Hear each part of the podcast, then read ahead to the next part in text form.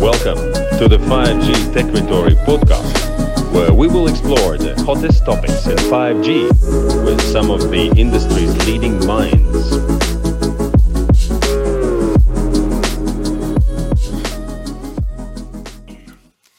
I would start before we tell, I'll tell you what 5G COMPAD is, and we will discuss it a bit more, the focus of it.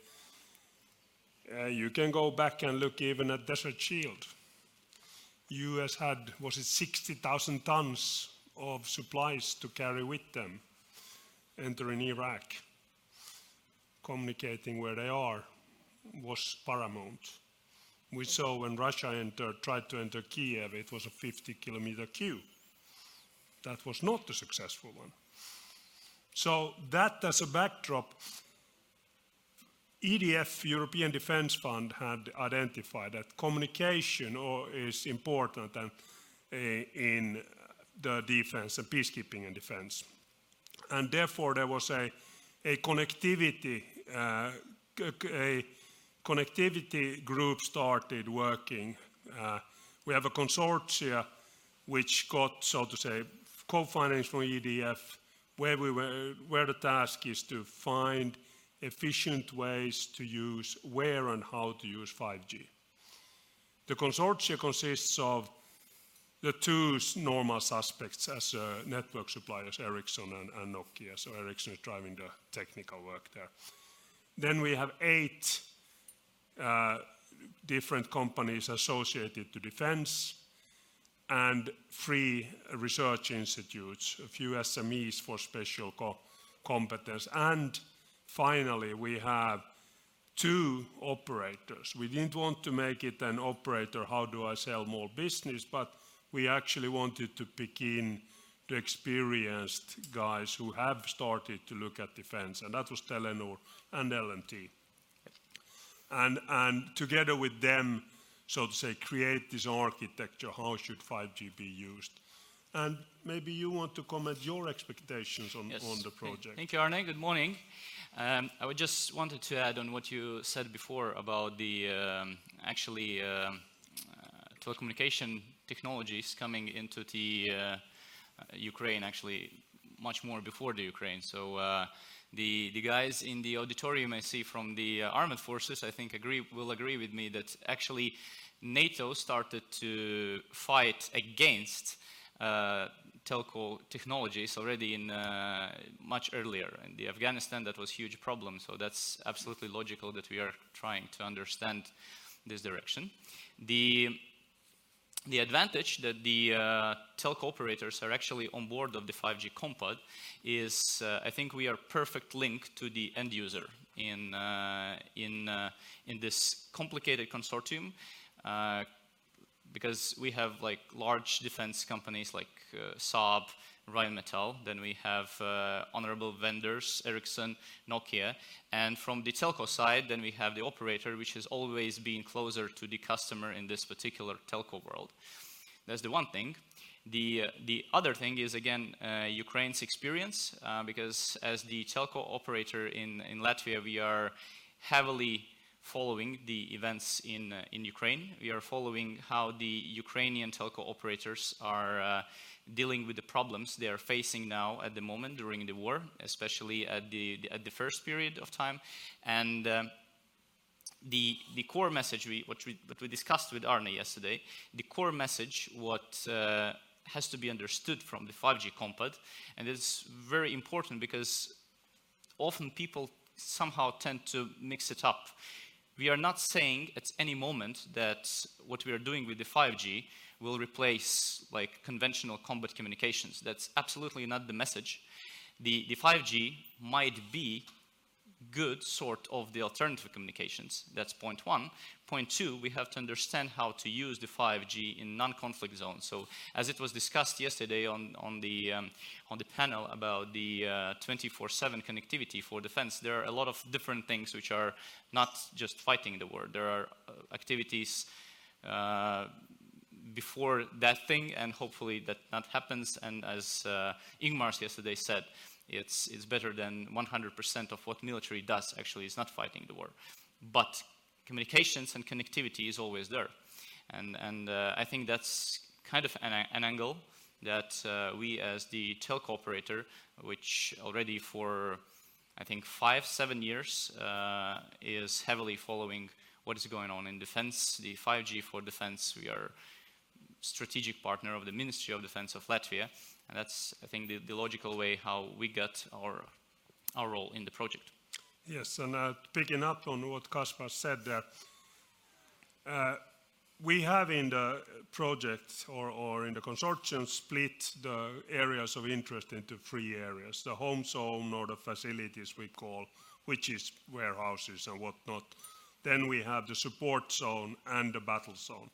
And precisely as Kaspar says, we don't, we know 5G is not good for everything. The question is, where is the, the reward bigger than the risk involving 5G? And that was very, very well. I met, met the Swedish defense and they had very good definition. Okay, we use 5G where the reward is much bigger than the risk. Then there, there are still tactical radios, of course, needed because 5G is not there for everything. If I would be really marketing, I would say, oh, 6G will solve all problems. That will not either happen, by the way. so, so, but, but so, so we split it into these parts to create the reference architecture how you could utilize 5G network. We then looked at a number of use cases, and there were actually collected use cases, which are from all zones, actually most from the support zone, because that's deployed bases and th those kind of events where you go somewhere, set something up, but you are not on the front line, so to say. Uh, you have, or we are also studying battlefield parts. So we are, have identified use cases, and I'm happy about the fact that a use case might have different usages or applications. They might have different priorities, different latency demand, different quality of service, bandwidth demands. And of course, that's the architecture we in 5G want to build that, okay, if you want to consume or utilize 5G con connectivity for these kind of, of topics, then this is the architecture we should do. So we will be the reference architecture and to comment the security discussion here earlier, it was actually interesting to notice that 5G is not secure. No, 5G, vanilla 5G is not secure. However, we have many optional uh, things in the 5G that significantly improves the security. And this serves just as an example that in the architecture, we also need to point out that you need to utilize these parameters or choose these options in 5G if you truly want to have the, the 5G connectivity utilized in defense, as you said. It's not going everywhere there. The, the, other thing I wanted to add on, uh, on what uh, Aarne said, the, um, and again, that's the, as I think we all felt yesterday during that 24-7 uh, panel here is uh, interoperability thing. So the uh, another direction we are uh, from the architecture side looking into in the project is the interoperability with the conventional combat communication means the integration of the 5G uh, private network with the combat radios the integration of the 5G private network with the public network. So th those are very important things because each of the, from the architecture side, each of the uh, uh, setups of the network can play a different role in, in, in different situations. And uh, the, the another point on the importance of the telco operators to be involved in the project as such is the experience because uh, we have in the room our, uh, our uh, security director from LMT. So, so these guys are people who are uh, fighting and facing uh, telco operators modern days problems daily, all the cyber attacks, all the physical security questions. So that's a very important to bring that perspective into the project and that's, that's what we are doing. And um, the, uh, the use case wise, that's uh, the important highlight here is that when we were at the uh, early stage of the project, uh, defining the use cases, that was huge involvement from the uh, participant countries' MOD. So basically, the use cases are, uh, are formulated generally by the potential end user. And there can be a difference from country to country. Uh, taking into account, uh, for example, Latvia's geographical uh, situation, which is uh, having not the best neighbor in, in possible, right? we are very focused on the homeland defense thing. We are most likely are not thinking so much about the expeditionary operations as the homeland defense. And in the homeland defense use case, there is a critical importance of the telco operators because telco operators will be involved almost on the front line, restoring destroyed infrastructure, maintaining communications for not only public safety or defense entities, but as you mentioned, the, the, the refugees, the ordinary people, because that's kind of the kind of a switch of the mindset because when we were facing the COVID, then the military uh, came to help the uh, civilian population. In times of the full-scale war, as in Ukraine, that's a bit different situation. The, the, the, the, army will be doing its job fighting on the front line. The uh, civilian and public safety entities will have to help to do that and secure the, you know, the, the, the, um, the backs of the guys fighting. And that's where the ordinary communication means will play significant role because you cannot give expensive Harris radio station to, to everybody and there are a lot of, a lot of problems with that as well. And I, I think that, was, that, that is uh, exactly one of the topics that are extremely interesting for us. How do we ensure the unique 5, because there will be 5G standalone networks deployed by or for the defense forces. But we need to coexist. And the example Kaspar gives is a very good take care of, of your homeland, the civilians in Ukraine or here or wherever. But there are other examples. There are also the logistical train. If you want to take logistics ashore in Rotterdam and want them to get them to Potsdam, or no, sorry, want them to get to Stettin, for example, how do you know where your goods are? How do you keep control of your supply chain unless you partner with the operators? So there are actually multiple things we need to, to also, and which opens by using 5G, but we also need to make sure that it, it works so that you can take care of the civilian and we can also see that, this, for example, logistic flow works across country borders because Europe has quite a number of countries. It's not so that one, one uh, defense organization can set up a network covering everything. And this, this is an example of like border requirements we have in the project that, hey, see to it that you can coexist. And from Ukraine, we see that having a, and, and having like a bubble of built by a defense will be much stronger if you then have a few overlaying operator networks, sorry, more than LMT even, uh, multiple uh, operators providing. Then you have multiple layers of networks, and that's of course increased the resilience. Then again, back to the security question, what can we transport over what networks? we will have a look at that uh, and, and try to, so to say, build a picture of that. But that's very much the defense players in the project. We are, if, I'm nasty, Ericsson and Nokia are the pipe provider and telling, this is the pipe, this is how it works, this is what you can do. These are the capabilities you can consume. Because as talked here very much on this conference, that 5G is much more than mobile broadband.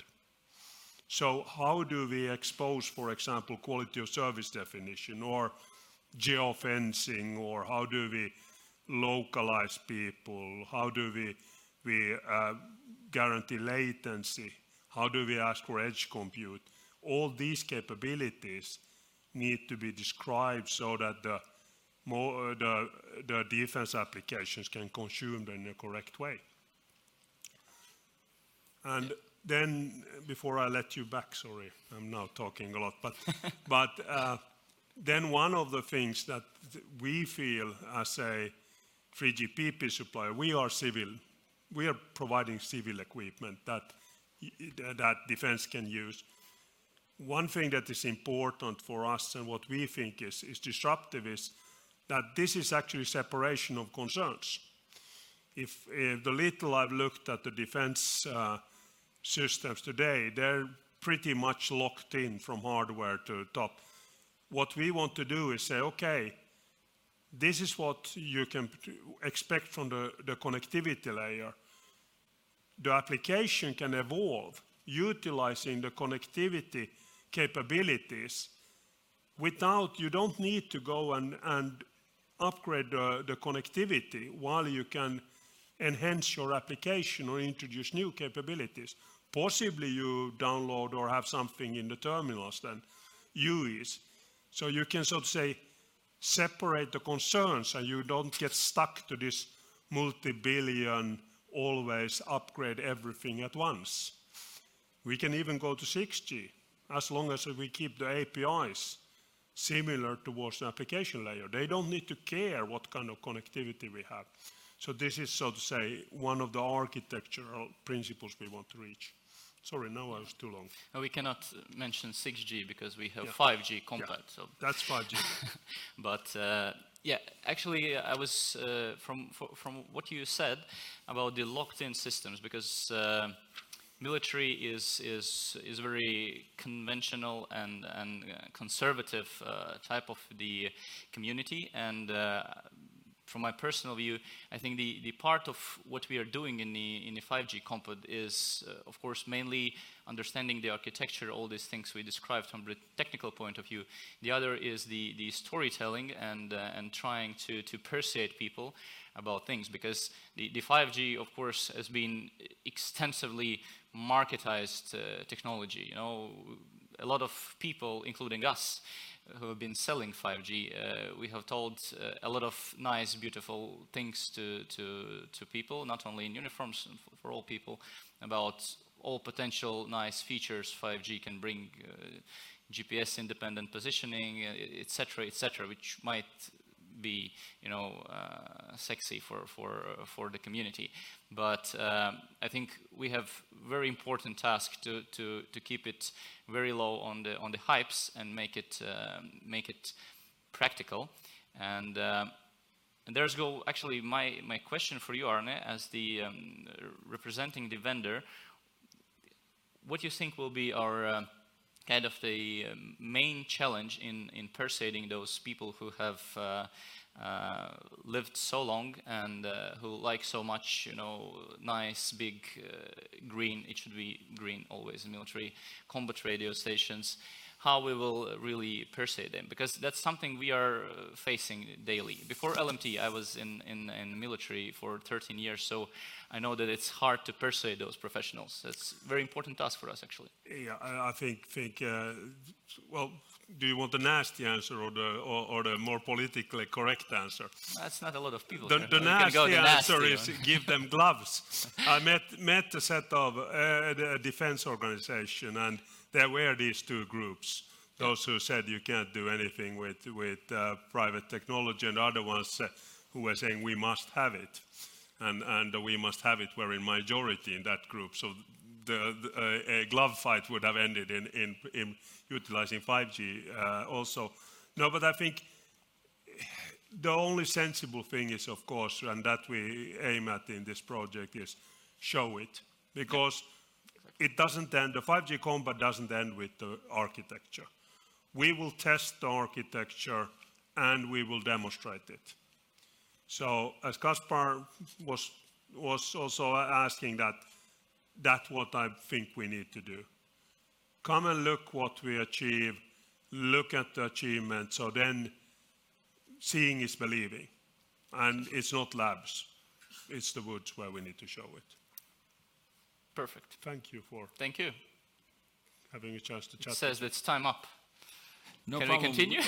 uh, we have an audience question. If you have something to round up with, please do, because we have uh, some uh, more minutes. So there's a question on an online platform. How can defense and public uh, safety agencies dynamically allocate network resources to meet the specific needs of different operations or incidents using the network slicing and 5G technology? Quite specific.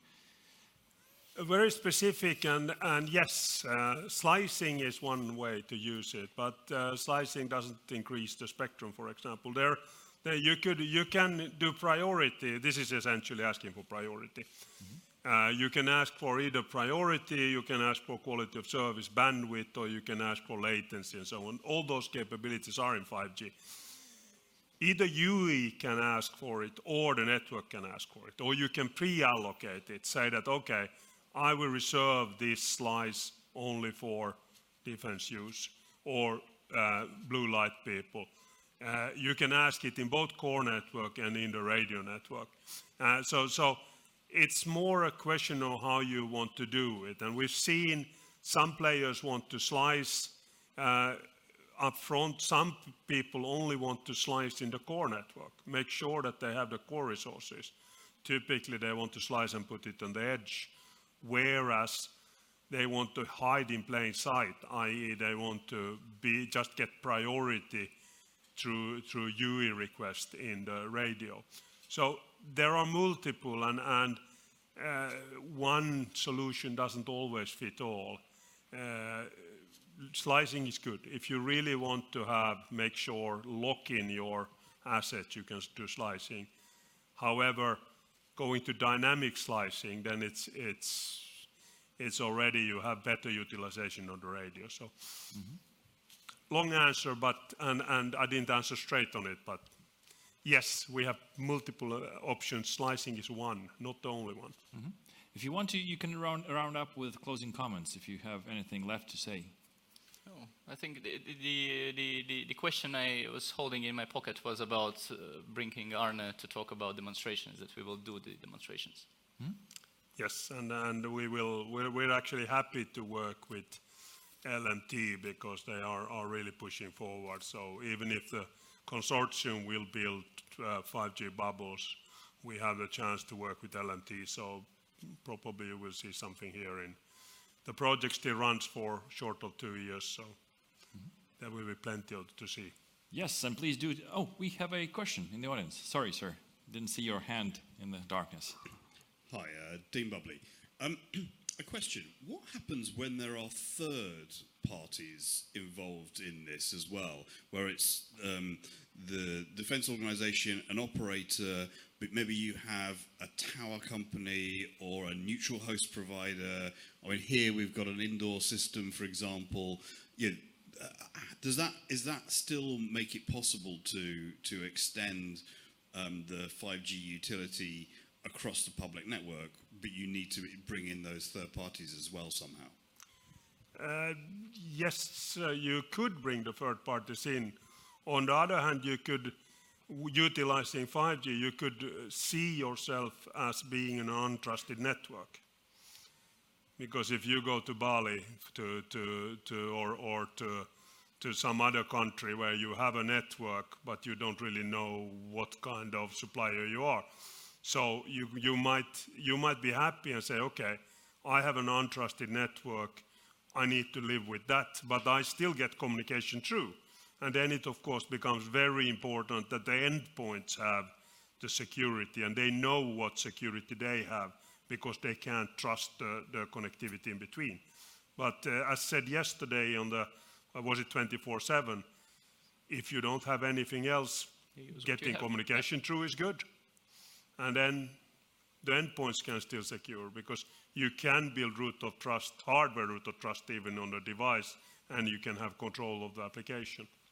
But absolutely, that's a, a that's a concern when you build, so to say, decide what level of, of confidentiality you have of the, the transport or carrier. Thank you for the question. All right. Thank you. Thank you to Kaspars Pollaks. Thank you to Aarne Lindross. Thank you for your time, gentlemen, and for your expertise. A round of applause.